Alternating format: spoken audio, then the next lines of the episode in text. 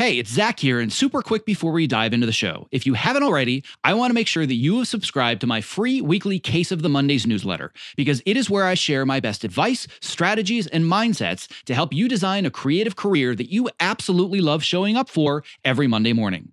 When you sign up, I'll even send you a bonus five day email course to help you clarify and prioritize the next small steps in your unique path to success. To sign up, just visit optimizeyourself.me slash newsletter. All right, on to today's episode. My name is Zach Arnold, and I'm a former Hollywood film and television editor turned career strategist and the creator of Optimize Yourself, where I help artists, creatives, and storytellers just like you design the more balanced, more sustainable, and more fulfilling creative career that you deserve. In a nutshell, I'm Tim Ferriss meets Ted Lasso, minus the mustache, because I am obsessed with both learning everything I can about optimizing human potential while also inspiring you to realize yours. If you are ready to step outside your comfort zone, let's dive right in and unlock the optimized version of you. Hello, and welcome to the Optimize Yourself podcast, where I share honest and candid conversations with best selling authors, world class athletes, Hollywood legends, elite experts in a variety of fields, as well as everyday people that are achieving extraordinary things. It means the world to me that with all the podcast choices out there, you have chosen to invest your valuable time, energy, and attention with me.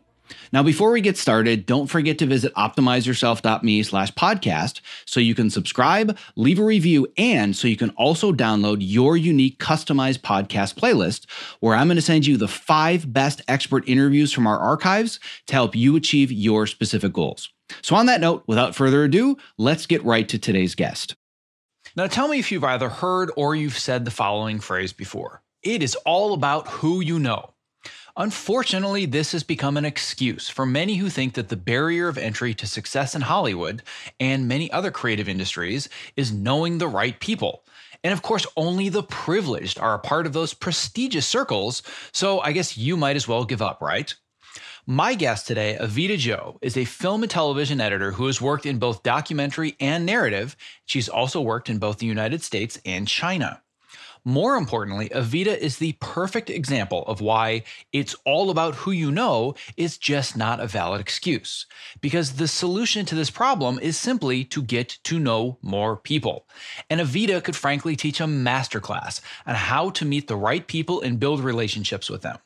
I met Evita years ago at a networking event, and the story of how we first met is one that I've told many times, and it's quite possibly my favorite Hollywood story of the almost 20 years that I've been in this industry.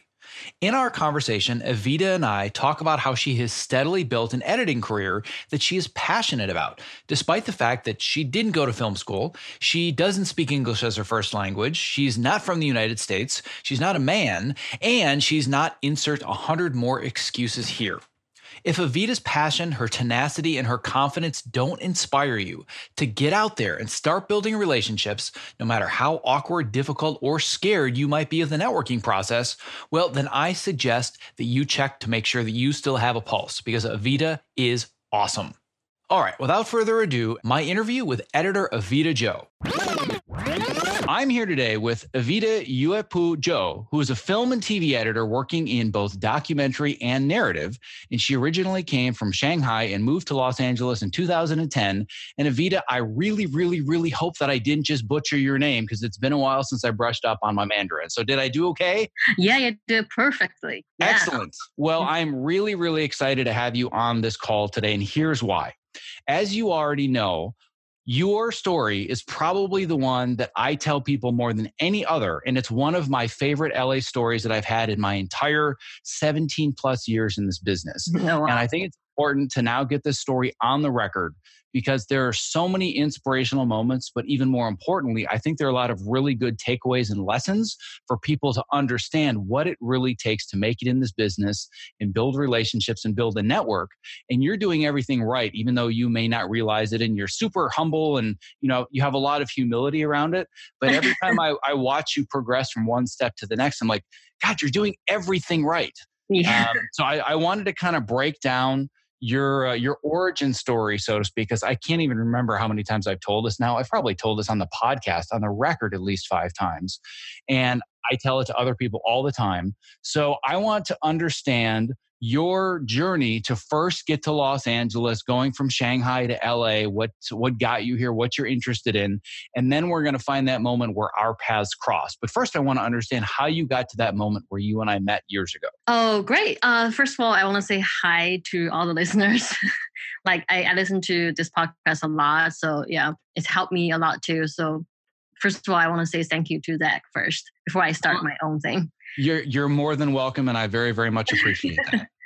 yeah. So okay. So my story, like my undergrad was the major of my undergrad is environmental engineering at uh, engineering university. So basically, I didn't get the chance to learn anything about film at all.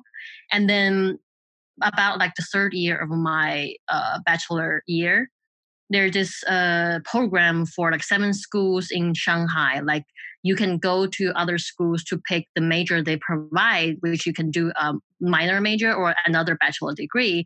And and then at that time, I saw Shanghai Theater Academy, which is one of the best film school or theater school in China. They offer this opportunity to uh, other students. Is so that's how I got into. I was like, oh, that's always something I want to do. Of course, I'm gonna learn another degree if I can. So basically, that's how I jumped into like film or theater studies. And then when I do that, I met a lot of friends over there. And then some of friends came to America to study film. And then by that time, they bring back the information to me, makes me feel like maybe I can go to America to study film as well. I mean, before that, I have never, something like this, never in my mind ever before. Like come to America to study film. No, never. I, I never even thought about to uh, like working in film because if you want to work in film in China, it's extremely hard if you you don't have the family background in film business or it's just a very difficult path to get onto. The, the business the marketing the market was not that big like in us so it was extremely hard. I learned that the second major only based because i love this uh, you know, I love film and everything. So once my friend gave me the information, like I can go to America and study, and it's kind of affordable, then that's something put in my mind. So I came to America in 2010 start my film major ish. I mean, I never been in the film school. Film school. I was just studying film studies in Cal, Cal State LA which is like in communication department. It's not in, even in film department. I just learning uh, mostly series uh, about cultural studies and TV studies, film studies. That's it. And then something brought me to editing at this point is because I want to uh, do some internship and I want to earn some like money from the school years. And then pretty much I know how to edit back then when I was in uh, China. Uh, and I just found this internship at this commercial studio, and then they are very generous, and I just they just let me to edit their commercial spots. So that's how I get into editing because that's the only thing I can do. I don't have a camera. A camera is very expensive. I don't. I can't afford that. So I just use whatever I I can do to do do an internship and to get into film business here. And I would say the time I work in the commercial studio probably is the time make me feel like I can be an editor uh, in the future. Because first of all, they gave me a lot of space to create, and so I edit really fast, and then whatever I edited, they really like it, and then so that's kind of something like putting my mind. I was like, oh, maybe I can be an editor. So at that point, since that point, I started to edit other people's short films with no money or tiny little bit of money and and then two two and a half years later i graduated so as an international student after you graduate you need to find a job or whatever sponsorship stuff. And at that point i kind of reached to the bottom of my life before i actually met you. I've tried so many places. I i, I gave so many resumes to places i want to be with and then no reply at all. I don't know anyone, like because I didn't go to film school, so I don't have the opportunity to know like your mentors or your teachers or professors can actually get you into some jobs or recommendations. I have nothing. So I just search online about what I, what do I want to do and what I can do and have a list of the things or companies I, I wanted to go or I can send my resume and I was searching around like, is there any panels or meetings or uh, like networking stuff I can go there and to meet people. That's how I found out the group I met you.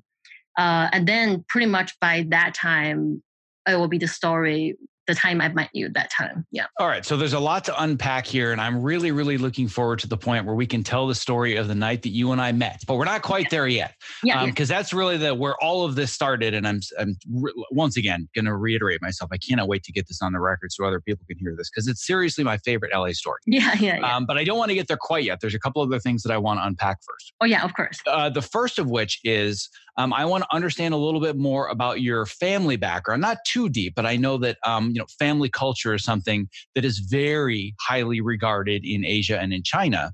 So mm-hmm. for somebody to just say, yeah, I don't want to be an engineer. I think I want to be a film editor instead. And I'm going to go to America. So I'll see you later. In China, that's not something that you do every day, right? So talk to me a little bit about the family dynamic and the risk that you were most likely taking to make this change in your life. Okay, great. Yeah, I think this question just brought me some memory back. I, I, I, I don't even remember it by myself, but when you asked that question, I just remembered it. so yeah, basically before I went to a, like whatever engineering major, I actually tried to apply to a film major in one of the universities in Shanghai. So because it's considered as artist uh, major, so you actually need to have some some kind of tests before your final like uh, you know the exam the big exam i actually applied for shanghai university for a film major uh, they require you to take some of the winter class and then they're going to give you a written exam and then you're going to have a interview exam. So long story short both those exams results come came back and then i was like 0.6 lower than their requirement line. So i didn't get the chance to apply to that major before my big test in summer. Uh, so that's kind of a um, because my parents always knew I love film, like since I was a little kid. They knew that, but they just no one in my family has ever been in in anything like close to that part at all. But because my I'm so passionate about that, so they knew about it. So they just gave me this chance about like, okay, you can try this, but I didn't match the point. So pretty much by that point, I was like, okay, I just need to drop this idea ever. So I just apply for engineer major and then getting to the envir- environmental engineer uh, school, whatever. And then up until the third year, which I'm talking about, this opportunity came, and my parents was like, "It's fine if you want to learn more stuff. I we we support you. That's fine." They didn't really think about you know the future or whatever. I'm gonna do actually do film. You know, it's more like if your kid want to learn more stuff, you, and it's because school is not expensive. University is not very expensive in China, so it's fine. You just learn more at the same time. You have two bachelor mm, degrees, awesome. So I think it's about up until I want to uh, came to America. That's kind of a little difficult time for our family. I remember pretty much in the bigger family, no one really support me to come over here to. No one even support me the idea of I come to America to study, not even mentioning to study film. So actually, I applied, I don't remember now, like five or six major or schools. I only applied one major, which is about film, which is the one I actually went to. So no one really supported me. And I think only my dad was like kind of say, okay, but still it requires me to uh, write like a statement or letter to him to say why I want to learn this and then what I'm going to do after this and what is my plan after that, something like that. So it, it, it was a little bit difficult back then. A lot of uh, pressures from people like no one really support at all the idea of coming to america to study. The the other thing that i want people to understand as well and i was not aware of this at all until i worked on a feature film that was a chinese production for a chinese audience. 98% of it was in mandarin chinese. There's one scene in english. Um, the rest of it was all mandarin. So i really got immersed into the culture immersed into the language. It's been a long time so i really don't speak much of the language anymore and it took me about mm-hmm. 10 minutes just to practice saying your name correctly correctly with the right inflections. um, I can still ask people where the bathroom is because that's really, really important. But other than yeah. that, I've forgotten most everything, but I can still ask that. Um, but one of the things that I learned is that the way that people in post production and specifically editors are regarded and seen in China is completely different than it is in the US. So when people in the United States in, in our industry are thinking, yeah, well, the, the editors are really kind of treated like, you know, we're second class citizens and we're the redheaded stepchild of film, try going to China. So explain to our audience just a little bit the way that people are seen as editors, because I want people to understand the picture that your parents and your family probably had when you said, I'm going to America and I want to learn editing. Mm-hmm. Yeah, yeah. My parents wasn't even aware of what is editing, actually, to, to be honest, that time. So they, they just have very vague ideas about film industry. Uh, I can talk a little bit about editing editors in China for sure. I mean, recent years is getting better, but still, like in China, editors or editors for TV shows, they pretty much there's we have a union, but the union won't really do anything. So basically, you need to work long hours without any protection or any overtime pay at all. You pretty much just start working and work until whatever it's done. And for TV show, like last year, I almost got on a TV show. It's like you you need to finish a 24 or 36 episode of TV show in I would say within six months ish pretty much, including shooting time sometime. Well, and on top of that, where, where there really isn't much protection and the hours are extremely long, and I'm sure the people listening are saying, oh, well, the hours are long here. No, we're talking yeah. like 20 and 22 hour days. Um, mm-hmm. And I mm-hmm. know that because I was interfacing with a post production crew in Beijing that was doing all the assistant work and the visual mm-hmm. effects house. I was getting emails and correspondence from them about 20 of 24 hours a day and I was just astounded at the amount of time that they were putting in. Yeah. But I think from a uh, just if we're not even talking about hours so much, but if we're talking about the way that an editor is regarded, obviously if you're working on really low budget stuff in the, the US and in Hollywood in our industry, yeah, we kind of laugh about the way that editors are treated. Right. But in China, the editor really is kind of a step above the janitor. It's just the person that's putting all the pieces together, but they're not really seen as a creative collaborator, at least in mm-hmm. my experience. So maybe you can correct me, but that's what I kind of learned. Right, right, right. I mean, as far I mean, I, I don't know the whole industry back there because I haven't worked a long time over there. So, but uh, based on my knowledge of about editors, first of all, one more thing at for time, which is a lot of time if you work on the show, there's no Saturday or Sunday. There's no weekends. So pretty much you work from the first day until I mean, you can take off days based on whatever you want because in China there is this position called the, the director of editorial, something like that. So it's more like a one person in charge of a team.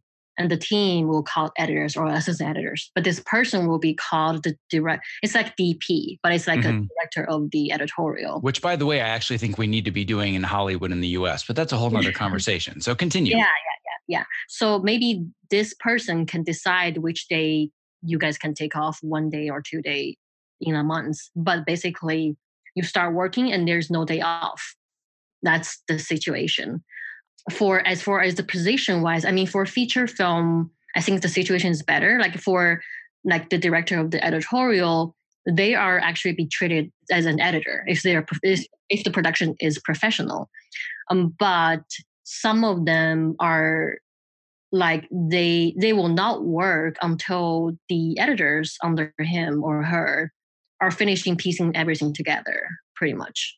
Or some of them don't really use the machine either. Like they will have someone to do that. They will just talk and then they will have a hand they will have a pair of hands to do the technical work which which is something i never maybe i'm wrong i never really heard of here though. That's a big difference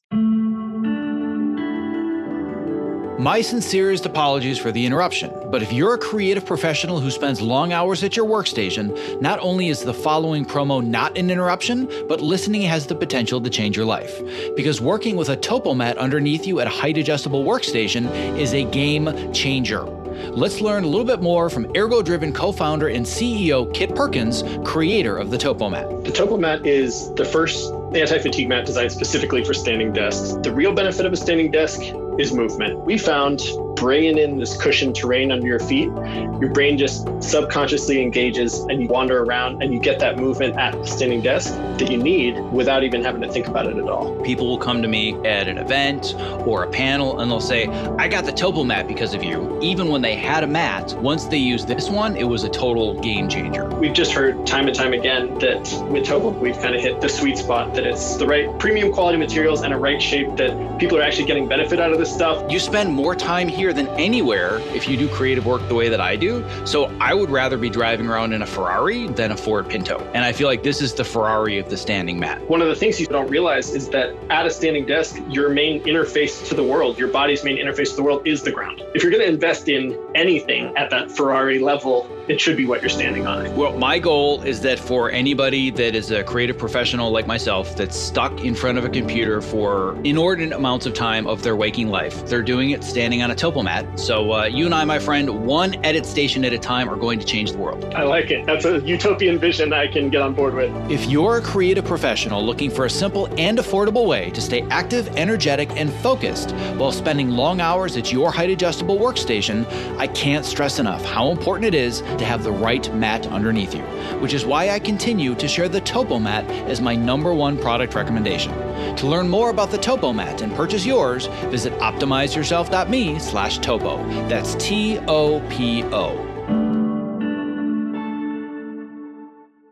It is, it's funny because I I remember when I was working on this Chinese film, and uh, the reason I was working on it, and I, I don't even know any of the people that worked on it originally in China, but it had an American director, and this American director was somebody that I had done a lot of television for, and mm-hmm. she had directed this Chinese film, and they told her, "No, you're going to work with the Chinese post production crew," and she saw the first editors assembly and said, "Nope, I'm using my editor or I'm done," because the the first assembly was essentially unwatchable. And yeah. she uh, she brought me into the meeting along with the producer, and they said, "Listen, we need somebody to to kind of come in here and clean it up, and you know, make the edits better and make it tighter, do some transitions, add some music." And I watched the assembly with them, and when I got done, I told them, "The only way I'm going to work on this is if you I get to start over. There isn't mm-hmm. one edit in this entire 100 minute assembly that I would use." So if you want me to be a part of this, I need to start from scratch. Well, you don't speak the language. I'll learn the language whatever it takes. I think that the material is there. It was very well directed. It was really entertaining, amazing production value, fantastic performances. And essentially, in the world of China, the stars, it was basically Brad Pitt and Jennifer Aniston. I mean, Wong Wang Leehom and um, Zhang Ziyi, those are huge names in China, correct? Yeah, yeah. Mm-hmm, I mean, mm-hmm. I remember when I was going on the publicity tour, I felt like I was Justin Timberlake because I was right behind them getting mobbed by hundreds and hundreds of these young Chinese girls trying to, to get at them. I'm like, wow, this is something else. So anybody yeah. in the US would be like, who are these people? In China, it was Brad Pitt and Jennifer Aniston. That's how big the movie was. And I said, I want to be a part of this. This is an amazing challenge, but I have to start from square one. And as I started to learn more about the process, it was exactly what you had explained. The editor didn't do any of the editing. He basically sat on the couch and he told his assistant how to cut it. And what I later found out is because he had carpal tunnel so bad he couldn't type uh. because he had been worked so. And when I looked at his credit list, he was doing like five or six feature films a year. Yeah, yeah. In the US, you maybe do one film every two years. He had six credits a year. Right. So that's something like if you're a really big editor in China, uh, also there's something, I mean, to be honest, in, in China for feature film editors, I'm not sure about recent two years, but before, like, there are not many of them. And so that's why if you are good and if you edit big films, then there will be so many films and projects want, want you to edit.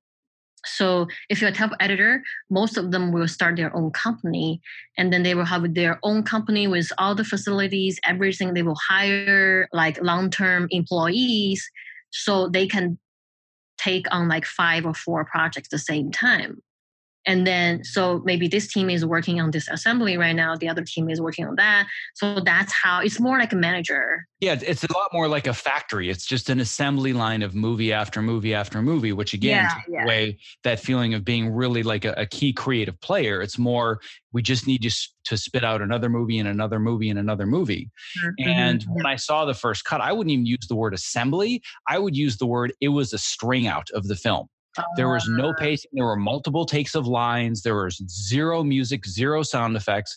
It was just basically a giant string out for over 100 minutes. And they were saying this was their first cut. I'm like, well, I can't just clean this up. I need to start over. Mm-hmm. Um, so that was mm-hmm. kind of my understanding of how the process worked in China versus how it worked here. All of that to say that this is not a podcast about the Chinese way of making films versus the US way of making right. films. What I'm doing right now is I'm setting the stage, literally setting the stage, because that's how you and I met was when you stepped on a stage. Yeah. So mm-hmm. the stage I'm setting is that here's this young girl from Shanghai who said, I want to be an electrical engineer and take all these different classes in school. And oh, this film class would be nice. Oh, by the way, I now want to travel to the United States of America and become a film editor. Mm-hmm. Right. So the we're really setting the stage for this is not just somebody else that's trying to get a job in this industry. This is a very unique situation. Mm-hmm. Yeah. Right. So you had done all this research and you ended up at, uh, at a post production event, and this was at LACPUG, the Los Angeles Creative Pro Users Group. Yeah. Yeah. So it's that night let's tell the best part of the story. so, okay, so at that night, that was the first time I went to that meeting ever.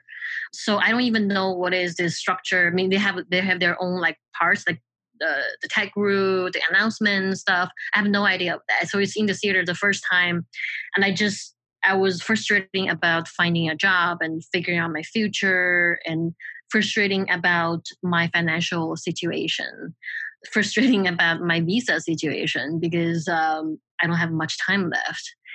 And about me, my visa is also like I have to do something about film. I can't just find a random job just to get it over with this time, and I can find something I want it to be in a year or in half a year. I, I don't have that kind of time. I have to find something specifically about film. So I was there at that night the host was talking about, okay, this is our announcement time. It's a half an hour. Anyone can get up on the stage, tell us like if you had a new project, if you want to find a job, if you whatever you want to say, you can come up and say that.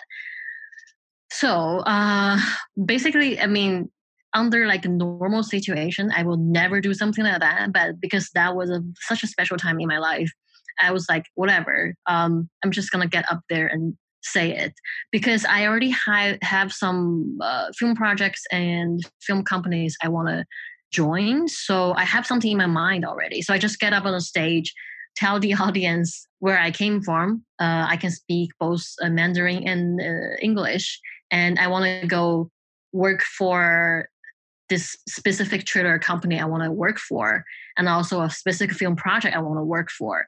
I just want to ask for help in the audience if someone know anyone, because I I understand by that point mm-hmm. who you know is so important in this business. I would just throw I was just throwing out my words and my ideas, and I never really expect anything back. But because I stepped on the stage and then in, in, the middle of the rest of time, you came up to me. Yeah. Okay. So that, that's a good version. I'm going to tell the even better version, which is the one that I saw from my seat yeah. in the audience. Okay. um, so, so not to, to put you down, that's a good start, but I think my version's even better because um, you you you didn't get to step outside yourself and see this. And maybe I'm the only one that saw it this way, and it just brushed past everybody else, and nobody noticed the impact of this. But yeah. I just mm-hmm. I have such a clear memory of where I was sitting, and I was so basically the way that this works, just for a little bit of background, I'm assuming a fair amount of people that are listening to this have probably done one of these kind of meetup groups before. But essentially, what they do, like you alluded to, is they say, listen, this is going to be the announcement section. They use it as kind of a 30 minute break before the introduction and the keynote speakers, because a lot of times arrive at these events a little bit later because of traffic, because of work schedules. So they say if you want to get up on stage, you want to show people, you know, a link to your reel, you want to ask for work, you want to talk about whatever, you can say anything you want. And I had been to many of these events in the past. And the other thing that I didn't even know about setting the stage for the story is that you had never been there before. So that makes the story yeah. even better. Mm-hmm. Um, but a lot of people get on stage and they say, "Hey guys, uh, my name's John Smith. Uh, you know, I'm uh, uh, I'm an editor. I work on this kind of stuff. And if anybody's looking for some help, um, I would really appreciate the consideration. Uh, reach out afterwards." Or you know, I'm I'm, uh, I'm working on a short right now, doing this, doing that. So people just kind of get up there. They're they're awkward and everybody is. Like people in our mm-hmm. industry are very uh, socially introverted so it's hard to get up on a stage. Yeah. So i have a, a lot of things a lot of good things to say about anybody that has the conviction to stand on stage in front of others and ask for help. However here's the difference. This young chinese girl from shanghai gets up on stage in front of over 100 what is pretty much men yep. that are middle aged that have no idea about who you are or your culture, and vice versa, because you hadn't been here that long. Mm-hmm. And you got up, you had so much poise and confidence. You said, Hi, my name is Avita. Um, I'm fairly new to America. I came from Shanghai. I'm really interested in editing. And here's the thing I really want to work in trailer editing. And there's this company that's called Mark Woollen and Associates. If there's anybody in the audience that has any connection to anybody at Mark Woollen and Associates, I would really love to work for that company. And I would love to work in trailers. So thank you so much. And I was just like, whoa, who is that? Like the balls that it took for you to get on stage and do that blew me away. And I just remember thinking, I have got to find her. so either during the intermission or during the end of the the meeting, I don't remember which one it was. It was I the intermission. Remember, yeah. Okay, so it was during the intermission. Mm-hmm. It's like, oh my god, I have to say hello to this person. there were two reasons. One, I just really admired the courage that you had to do that because it's the first time you're going to any of these events in Los Angeles. Period and you're from a completely different country, a different culture, in front of a whole bunch of people that you really don't know and they don't know you. So that takes so much courage to begin with. But then to go up and say what you did, I was thinking, well, I actually know somebody that edits at Mark Woollen and Associates. right? And the, yeah. the takeaway here, the thing that's so important for people to understand, and we're going to go even deeper into this, but the place to start is to help you understand and help everybody listening understand that when you say, oh, well, I can't catch a break, people don't respond to my emails, I feel like I'm putting myself out there, I'm going to networking events, or I'm even going up on stage and nothing's come from it. It's not that people don't want to help you, it's that people don't understand how to help you. And when you were so laser sharp specific about how you needed help, you found the one person in the room of over a hundred that said, I know exactly how I can help you. And I admire what you did and I want to help you. And that's how you and I met. Yeah. And also I want to, a couple of things is like, I, I was trying, because when you tell the story, it's always amazed me, like trying to remembering what I was thinking back then. I feel like because I have two things, like one is I want to work for Mark Woollen Associates. The second one is the Rosewater, the film. Uh, so I think one thing in my mind is because I was so it, you can say it's desperate, but also because I'm so focused on what I want. So though, like I, I don't I don't I don't have anything uh, any any other stuff in my mind. I just have those two things I really want in my mind. So it's hundred percent very focused. So I just say whatever I want specifically because I knew if I don't say specifically, I probably will not get anything at that point. And that's a lesson that you have no idea. So few people understand that. I will get emails multiple times a day, whether it's from uh, aspiring assistant editors, aspiring editors, people in reality, or people in completely different industries that are interested in the work that I'm doing in health or my website or my online business. And their requests are so general that I don't know how to help them. Mm-hmm. And I'm thinking, well, I kind of want to help you, but I don't know how, and you're not being very mm-hmm. specific. Mm-hmm. Or on the flip side, it's just all about, hey, this is a really somebody would be doing very, very general outreach saying, Hi, my name is. I've mm-hmm. attached my resume and a mm-hmm. link to my reel for your consideration. If you hear of any opportunities, I would really appreciate you passing me along. And I'm thinking, I mm-hmm. have no idea who you are. Right, why would right. I first of all consider hiring you? And secondly, why would I vouch for you? Which to me actually takes even more courage than hiring somebody because I have to put my name out there to other people mm-hmm, and say that mm-hmm. I trust this person. But that's how most people do outreach because it's simple and it's easy. And you can say, well, I sent out 200 emails. I've done my job, but nobody responded. Mm-hmm. Well, my belief is you should learn how to send one amazing email and start hunting with a sniper rifle instead of a shotgun. And boy, did you have your laser sight set on your mm-hmm. sniper rifle because you knew exactly what you wanted, which has brought the two of us together. Yeah. And also because I, am thinking about while you were talking, is also when I say something like that, that means I already did my homework already.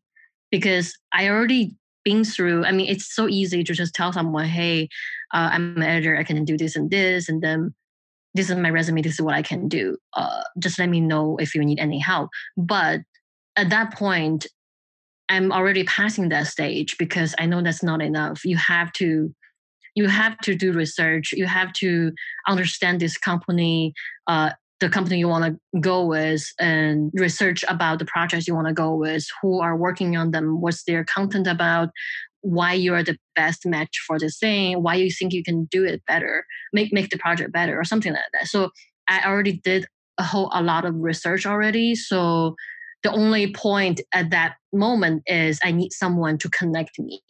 That's it it's I, already did my preparation for that already. So that's a lot of work already. So it's not only just say something. What I love about all of that is you say it like it's so obvious. Like, well, yeah, of course I need to do all of my homework and I need to know the company and I need to understand their needs and how I can fill their needs. And I need to do as much information and get all this research done. And then I just need to get the right person to connect me. You say it like it's so easy. You have no idea how many people don't understand that. That's the other thing that I love about every time you and I reconnect is there are so many things that you just kind of take for granted that you do that you don't realize are so unique, which is why I've been so excited to reconnect with you every time that we do and see where your career has gone because so many people struggle with this. And I'm not sure what it is. I don't want to kind of make any generalizations, but I think a part of this might have something to do with the culture difference. Mm. Because I feel like a lot of the people that I meet that are roughly your age or your level of experience that are trying to break in, they feel the sense of, well, I've earned these opportunities. So why should I have to do all this extra work? I'm good at what I do. At this point, people should start coming to me. Mm-hmm. Guess what? People are never going to just come to you. That's not something that you earn and is just going to happen over and over and over. That's something that you continually will have to work for for your entire career. But people feel like, well, I did this great project and I have it on my resume. So people should just be calling me and they should be emailing me and they should be knocking on my door. But I don't know if it's a cultural thing, if it's just the way that you were brought up in your family. I don't know what it is, but you don't take any of this for granted. There's no sense of entitlement. And you put in so much work up front to get exactly the opportunities that you want. I don't know whether it's a cultural thing, but also maybe also is because I maybe because I never never went to a film school. I don't have the opportunities and educations most of the people I knew around me had because most people I work for pretty much they have all been to film school. I don't I don't really have anyone in my mind I worked for haven't been to film school or very rare. So because I feel I always feel I'm lacking of something, so I always feel I need to work more for something. That may be the one of the reason I think. Yeah, and that that's a really good thing to point out because again, I think it makes people feel like I have a master's degree from film at USC this is just going to be easy. And frankly, with the amount of money that you have to pay for a master's from USC or AFI or any of these other schools, frankly, it should be easy because it's ridiculous yeah. what they charge you, but it still isn't. But they assume that it should be, and they've just earned it and they should have the opportunities come to them. But it's funny because what I have seen over and over and over throughout my entire career in Hollywood is that the ones that always seem to rise in the ranks and get the promotions and get the next jobs and get the referrals has nothing to do with their background. It has nothing to do with their degree, because frankly, nobody gives a crap about your degree in this industry. They care about are you good at the job and are you going to be able to deliver consistently? That's it. And because you had to work extra hard to overcompensate for what in your mind was a lack of education or skill, you have moved ahead so much farther and faster because you worked your butt off. Yeah. I would say that's how I feel before. Like I feel like if you have the opportunity to like go to AFI or USC for film productions and I feel like I, I always feel like I need to work like like how do you say 200 300% to get to the point the students graduate from film school just need to work maybe 150%. So that's how I feel. I don't know whether that's true though. I feel like because when I see, I have friends of uh, graduate from film schools. I, I see how actually easily they can. They're they're way more closer to the film industry I, I, than I am. So I feel like I need to work at least double of them to reach to the same level probably barely same level of them getting a job or getting a project. That's how I feel um, for many years, actually. Yeah. We'll talk about some of the things that you've been involved with maybe over the last two or three years, because I think it's pretty obvious that you've met some of the right people and gotten some pretty good opportunities. And it may not be stuff at the top of the marquee at the Cinerama Dome, but as far as the work that you're trying to do, you've been involved in some pretty cool stuff. So let's just talk about a few of the opportunities that you've had. Yeah, yeah. I would say, okay, I think the recent, uh, the the big thing I have let's say like back to like 2017 I got the opportunity to work for Making Murder as the first assistant editor, which also I need to thank you to be the person who introduced me uh, to the person uh, who who is the one who connected me to the project. So that's a really great production. I worked there for like 18 months and then and then I went back to China originally for a sci-fi TV show, but something fell off and then that show didn't happen. And then uh, I got another friend want me to work on her documentary, which is a super super indie documentary and has been through four different kinds of editors hands the director has been has reached to a point of like a bottleneck and um, she doesn't know where the projects can go and everyone in the industry uh, documentary industry in china has know this project and always feel like this project is to go nowhere. So pretty much i i take over this project and uh, edit it from scratch. And then it was a very very difficult pro- process but we got into like Hot Docs and um Karlovy Vary uh, Film Festival and also a film festival in uh, Australia. So a lot of great film festivals about documentaries and that's that's pretty great. Now i'm i'm working on another documentary feature well, was pretty cool uh, subject. Well, the, the other thing that uh, I want to talk about a little bit, and we don't need to go too deep into it. And if you don't want to name any names, uh, you don't have to. But you are in a position right now working on a film where you are so specific about what you want to do that you turn down what everybody else told you was the opportunity of a lifetime and you're crazy to say no to it. So, do you want to go into that a little bit? And you don't have to share anything that's proprietary or whatever, but yeah, I think yeah. this is a really important part of this conversation okay. when we're talking about specificity. Okay. Yeah. Yeah. Yeah. Basically, I'm working on this uh, documentary right now, which uh, it's, I, I, mean, I can share the name of this project. It's called 26.2 to Life. It's a documentary about the marathon pro- uh, program in San Quentin Marathon so it's an indie project and then so as far as indie project you know like sometimes the financial uh, process can be unstable. So at, two months ago uh, some bad news about financial process and then pretty much i'm i don't have any project i don't have any job that at that moment. And then somebody else reached me so i got the opportunity to work on this a level documentary with like big names in Hollywood and uh, like a very good position uh, with very stable payment, long term working promises, uh, with both A list documentary director and A-list celebrity in America. Oh, not an A-list celebrity in America. Was the at least the name that you dropped for me, and we don't have to say it if you don't want to, but one of the top three recognizable people on the planet. Let's just put it that way. Everybody on the planet that has access to a TV or a screen would yeah, know yeah. who this person is. Yeah, yeah, yeah. So okay, so that project came up. I was like, oh yeah, great. Okay, I'm gonna I'm gonna take it. But then within the same week, my indie project, uh, the financial situation gets a little bit better. So we got another hope, pretty much. But which is still not stable yet, but seems like things will work out.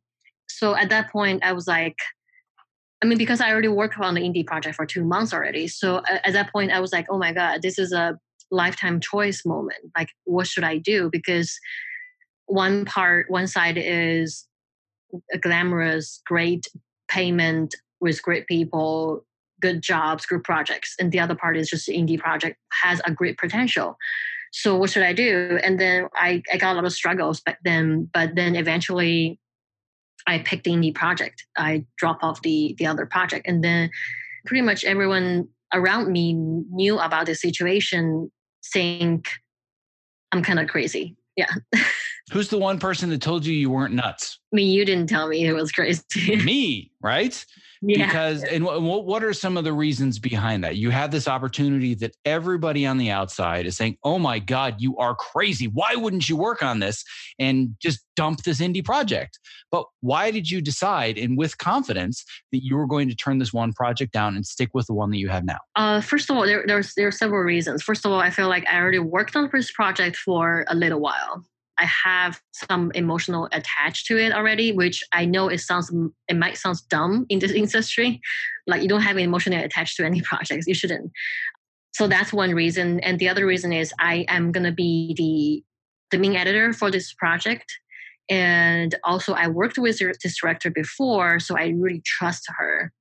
I feel like she can trust me and I can trust her. And based on my past experience, I feel like who you're working with are really, really important in this industry because everyone is prepared uh, already prepared to devoting their creative passion, their time, and everything about themselves. So I want to work with someone I trust and they trust me too as well. So that's one thing I, I, I also like about that. And the third one is also because I really like the content of the project. So I, I think that's pretty much the three main things I want to make me pick this project. Yeah.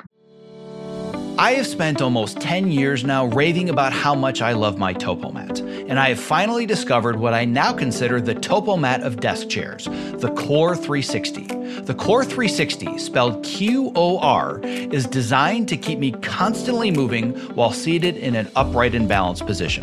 To learn more about how it works, let's hear from QOR360 founder Dr. Turner Osler about why he created the QOR360 active sitting chair. When you sit badly, you sit badly for for many hours a day. And that's really what the problem is. It's very hard to make yourself get up and do jumping jacks every half hour. But if you just swap to a chair that requires you to be muscularly engaged in order not to fall off, it's an easy bar to clear. For the procrastinators out there who hear all the statistics and know how bad sitting is and it's the new smoking, and they're thinking that's something I'll worry about in a few decades, you're going to feel the effects of having more energy at two o'clock in the afternoon or four o'clock in the afternoon that day. And that's that's the whole point. Your core muscles will be stronger. You'll have less back pain. All of this will make you more available for the rest of the pursuits of your life, your kids, your hobbies, your whatever. For those of us who need to practically live in front of computers to do our best creative work, the QOR360 is going to level up your game. Keep your body moving and keep the creativity flowing. To learn more and purchase what I consider to be the Topomat of desk chairs, please go to optimizeyourself.me slash QOR360. That's optimizeyourself.me slash QOR360. Yeah, and when we talked about it, um, like having the emotional attachment to a project, yes, that can be very, very dangerous in this industry because very few people get attached to things for too long. And when they do, it often leads to bad things, right? So that really wasn't the reason that I felt like pushed it in one direction or the other. And then when it comes to, well, it's really good content, well, the A list thing probably could have had amazing content. Great well, content. Yeah. Right. Mm-hmm. So that mm-hmm. really wasn't about, well, the content is better and this other thing's a piece of crap. Like it was going to be a really great A list level project with huge names involved. The big thing that really tipped the scales for you was relationships and you had built a really great trusting relationship with this collaborator and there was just a part of you in your identity that said i cannot just leave this person flapping in the wind because we have such a good relationship. And when you were looking forwards a year or two years which one was going to be better for you you realized that the better fit for me as a person and my needs and where i want to go with my career is actually the lower paying indie project. Yeah yeah i mean it's it was a very tough uh, choice because at the beginning i feel like i knew what I want. But then later on, when I talk to more people, I feel like I start questioning about myself. Like, am I making the right decision? Because you hear a lot of other ideas and suggestions, and you were like, right, why I'm doing this? Like, uh, because I don't want to be stubborn on something. So I would like to hear more ideas. And then eventually, I still keep my own original choice. But I do agree with you about the relations and also about the trust Eh, which is really important. And the other thing that we talked about too that I think is really important here is the fact that you were kind of in this mindset of this is my shot. This is my one opportunity. And if I say no to it, I'm never going to get another shot again. And my response was, well, if you keep doing things at the level of quality that you're doing them, you're going to get opportunities like this all the time. Yeah. You know, I think I think that people miss that where they think, "Oh my God, this is it. If this doesn't happen, what is my life going to look like?" And yes, every once in a while, there is that life-changing opportunity that you would be absolutely insane to turn down. But this one, to me, didn't seem like that, and it also didn't align with your lifestyle needs. It sounded like this was really going to take over your entire life, and you're not in a place where that's something you were really willing to sacrifice. Is that right? Yeah, yeah. So, one of the other things that I wanted to bring up in this conversation that I think is so important to emphasize, and if we go back to the three fundamental steps that I always talk about on the show when it comes to really building a fulfilling creative career, and all of my regular listeners are thinking, oh my God, here he goes again with the three steps, but they're really, really important. And after talking to now over 200 people about their journeys and the steps that they've taken to success, or how they've written a book, or how they've become an Oscar winning editor, whatever it is, it really comes down to three things. First is you have to know which ladder you're climbing and you need to put it against the right wall, which goes to this whole conversation we've had about specificity. Then another thing you have to do is be awesome at your craft and then thirdly, people have to know that you're awesome at your craft. And the one that we haven't really talked about that I want to hit on is the second one, because we have talked so much about the networking side of things, where you came from Shanghai, you come to the United States and you're desperate for a job or you're going to lose your visa. You know zero people in the industry. You put yourself on stage. That's the epitome of I want people to know that I'm awesome at what I do. But here's the other takeaway that I think is so important. I don't remember what the exact circumstances were, and maybe you can help remind me how some of the pieces got connected. Um, but not that long after you and I met at that event, I don't remember if it was a few months or even a year, um, but I needed specifically a Chinese assistant editor because I was working on a 3D concert film that was in Mandarin Chinese for the lead star of this feature that I had done. And there aren't a whole lot of Chinese assistant editors on my roster specifically that can handle Adobe Premiere and would be able to handle a project like this. So again, that specificity was I reached out to you. Yes. Yeah. But, but here's the thing that blew me away. What I was asking you to do was really, really difficult. If anybody remembers that's been listening to the show for a long time, I posted a screenshot of the timeline that I get of, of, this concert film, it was in Final Cut Pro 7. If I remember correctly, it was 162 video layers. It was the most astoundingly disastrous timeline I've ever seen in my whole career. And I basically handed that to you. And not only did I say clean it up, I said, let's put this in Premiere. Yeah. Right. Yeah, yeah. So it was the, just the biggest giant cluster, you know what, I've ever seen in my entire career. And all I did was I said, here, can you fix this? And you said yes. And then we kind of worked through what some of the steps were going to be. How are we going to create this multicam workflow? Because we mm-hmm. had like six concert performances that had like 14 cameras a piece shooting, and we yeah. had to condense it all down to like one seamless music number. And a week goes by, and all of a sudden you send me a timeline and a project. I'm like, oh my God, it's perfect. right? Yeah, yeah. I remember I I remember if I remember correctly, I don't even know how to use Premiere back then. No, you were very rudimentary and you essentially said, I'm going to figure it out. Yeah, yeah, because I never used it before. And, and you were telling me it's like, it's very similar to Final Cut. So I was like, okay, that sounds good. So yeah, just, and this wasn't like six months ago. This was years ago when Premiere was just starting to come into the mainstream, and Final Cut 7 was still being used on a regular basis. So this is before it was really ready for prime time.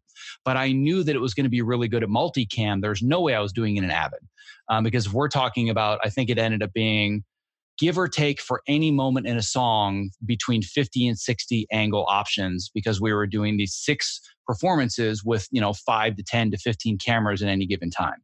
And I knew that Avid wasn't going to be an option and Final Cut 7 was no longer an option. So I said, well, Premiere has amazing multicam capabilities.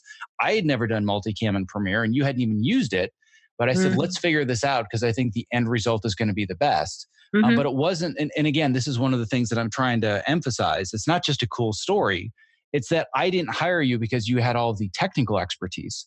I decided to hire you, number one, because you could speak the language, of course. Um, but number two, because I knew that you could figure it out.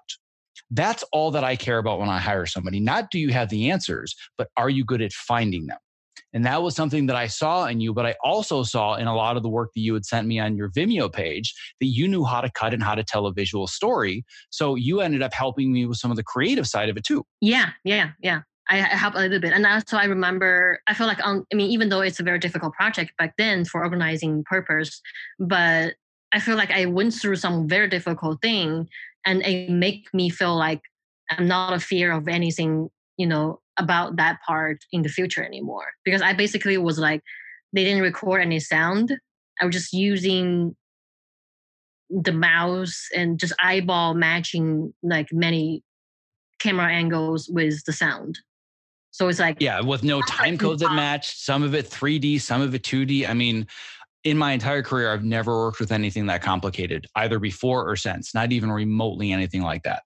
Um, right. and you just jumped in and you figured it out. And the reason I bring that up is not because I want to talk, you know, about multi-camera Premiere. I don't care about any of that stuff. There are plenty of other podcasts that will go into that stuff. That's not my thing. The reason I bring it up is to go back to the middle of our story. I know that somebody listening is going to say, oh, well, that's great that she got a job on making a murderer, but it's because she knew the right person. Here's how this actually went in my brain. I had somebody reach out to me that was an editor on the first season of Making a Murderer, and he ended up being one of the associate producers as well. And funny enough, he was my former assistant when I was a trailer editor, and I discovered him in a similar way at a social meetup event and just saw somebody that was really putting themselves out there, that was really proactive. Like, oh, this is somebody that can figure things out and be proactive. So I hired him. Years later, he comes to me and he said, I really, really need a good assistant editor. It has to be somebody that's really good with all these different formats and archival materials and somebody that can just kind of jump in and figure it out. And I said, huh, I know exactly the person that I would recommend. So it wasn't a matter of, gee, I know a bunch of assistant editors. Who do I want to help out? It was, oh my God, I know exactly who's the perfect fit. So for anybody that wants to listen and say, oh, well, sure, she got it because she knew the right person and she got referrals. No, it's because I knew you could do the job and you were the perfect fit for this specific job. So I referred you and all of a sudden you reached out later and you had the job and that was it. Yeah. Yeah. I mean, it was like, it was a big change for me for sure. And also when you were talking about that, it also reminds me something about me, how I feel about when I'm working with different projects and different people. Is like I feel maybe a lot of people think this way, but every time I feel like no matter what kind of project I'm on, no matter how small it is or how big it is, like this is the 100% project I have to put all of my heart in that. So I don't have the mind of like, oh, this is a small project, so I'm just gonna use like uh, seventy uh, percent of my uh, heart and energy. I feel like every single shot is important to me because like every single one I will try to do my best. So that's how I have never dropped any projects. I have never leave any project in the middle. I have never uh, been pushed to out of a project. I mean, knock on the wood, because I feel like when you work longer years, um, some sometimes you feel you, you you you can be feel a little bit tired, or you feel like oh I have more projects right now. I don't even care about this and that. But for me, one of my thing is I always be making sure I don't see myself too important for like mm, how how how should I say this like like even recent years I uh, some sometimes I feel that as well like I feel like okay I already I already added like let's say 20 or 30 project already. So I knew a lot about editing already. When some small projects or not important projects, whatever comes to me, I will always tell myself be humble and don't over qualify yourself like oh i'm a i'm a great editor or i'm good at it this like it's always going to be paying 100% attention on every single thing you decide to take or you decide to edit on no matter how small the project is, it's probably the 100% project for the person who want to hire you. It's their whole baby or anything. So I always gonna treat that as 100% or 200% of my heart, but not treat it like less important. So that's my kind of value when I work on projects. That I feel like maybe not all the directors, but most directors, they will feel how you care about their projects. And they like that and then they value about that too. So that's how you can move forward, move like moving step up. Because they will remember you because they you treat their projects, their babies really good. So I guess that's also one thing I can share based on my own experience. I am in love with every single thing you just said. Oh my God. I was just sitting there nodding my head over and over and over. I might have to go to the chiropractor for whiplash because that was so good. And to, if I, if I were going to distill that down to a bumper sticker, you're mm-hmm. basically saying I'm never too good for the project. Right? Something, yeah, like it's, and, and that is such a key thing that you bring up where it's you're you it, what I love that you also said is for me, this might be a low budget project and it might not pay that much and I might not care about it. But the person that the project belongs to, it is everything to them. And that is a piece of the puzzle that so many people miss when they say, oh, well, you know, I don't want to take free work or I'm above that or how dare they not pay people. You don't understand their circumstances. And just because they're not paying doesn't mean you can't find other value in this project, either immediately through education or connections or down the road where it can go. But you have to have that mindset of I'm never too good for the project, which I I don't think that I could say it better than that. I absolutely love what you said.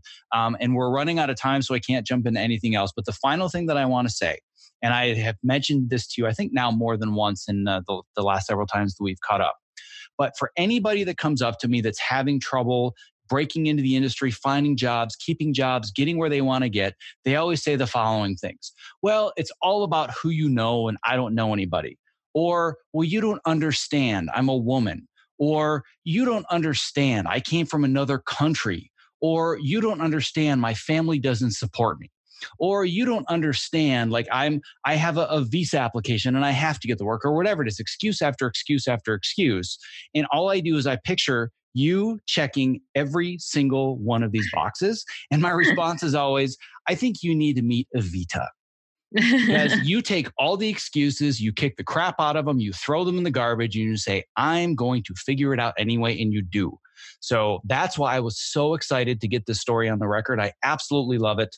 Anybody that's listening that was inspired by this, I want you to reach out and I want you to hire Avita today because she's amazing to work with. But luckily, you don't need to get hired on anything, so that's not what this is about. But um, you're yeah. you're one of the few people on my short list that if there's ever an opportunity where it's like, oh, you're a good fit, it's I don't even have to think twice about it. Oh, that's so sweet. Yeah, yeah. I mean, I, I wish my story can be inspiring to some people out there because when when I was uh, you know desperate or frustrating, I definitely want to hear similar stories or at least someone who are um, also coming from nowhere you know like like just trying to fight in, i'm still trying to fight to get into this business and, and, well, uh, you're you're you're fighting to to move forwards in it, but you're very clearly in the door, and you're doing some great work, and you're you're meeting the right people. And it, it's funny because um, one of the things that came up that we talked about recently as well is that one of the people in my career coaching and mentorship program is Chinese. She's a little bit younger. She's just breaking into the industry, struggling to get her visa, get her hours. And I said, you should meet avita and she's like, oh yeah, I already know avita Like perfect, then you're done, right? Yeah. Uh, so I thought that was funny. Um, yeah, anyway, we, we could keep going much, much deeper down the rabbit hole, but unfortunately, um, I am going to have to cut this short and I want to be respectful of your time as well. Um, but if there is somebody listening that wanted to learn more about you or they wanted to see your work, where can I send people? I do have a Vimeo link, but I, it's not very updated. But I would say like just by email or Facebook. Okay, so they just need to do a quick search for you on Facebook um, or uh, send you an email. Yeah, yeah, I'm I'm all open to anyone wants to wants like suggestions and ideas. Yeah, excellent. That, well, that's how because that's how you help me. So I always uh, there's one more thing I want to say is like the way you uh, how you generously helped me, which maybe in your way you think is normal, but also inspired me. How should I treat people or how should I treat new people in this industry. Yeah. Well, that means a lot to me. I really appreciate you saying that. Uh, you didn't have to, but I appreciate it. That's not why I do it, but um, that that was cool of you to say. So I, I do very much appreciate that. Mm-hmm. Um, well, on that note, I want to thank you so much for your time today, and I cannot wait for people to listen to this story. Yeah. Yeah. Great. Thank you. Thank you so much for investing both your time and energy listening to today's show. If you were inspired by this conversation, don't forget to subscribe in your podcast app of choice and most importantly, leave a review because that helps move the show to the top of iTunes and get our message out there to those who need it the most. Simply visit optimizeyourself.me slash subscribe to never miss another episode. Lastly, stay safe, healthy, sane, and most importantly, be well. One last thing before I lose you. If you haven't already, I want to make sure that you've subscribed to my free weekly Case of the Mondays newsletter because it is where I share my best advice, strategies, and mindsets to help you design a creative career that you absolutely love showing up for every Monday morning. When you sign up, I'm even going to send you a bonus five day email course to help you clarify and prioritize the next small steps in your unique path to success. To sign up, just visit optimizeyourself.me slash newsletter, and I will see you in your inbox.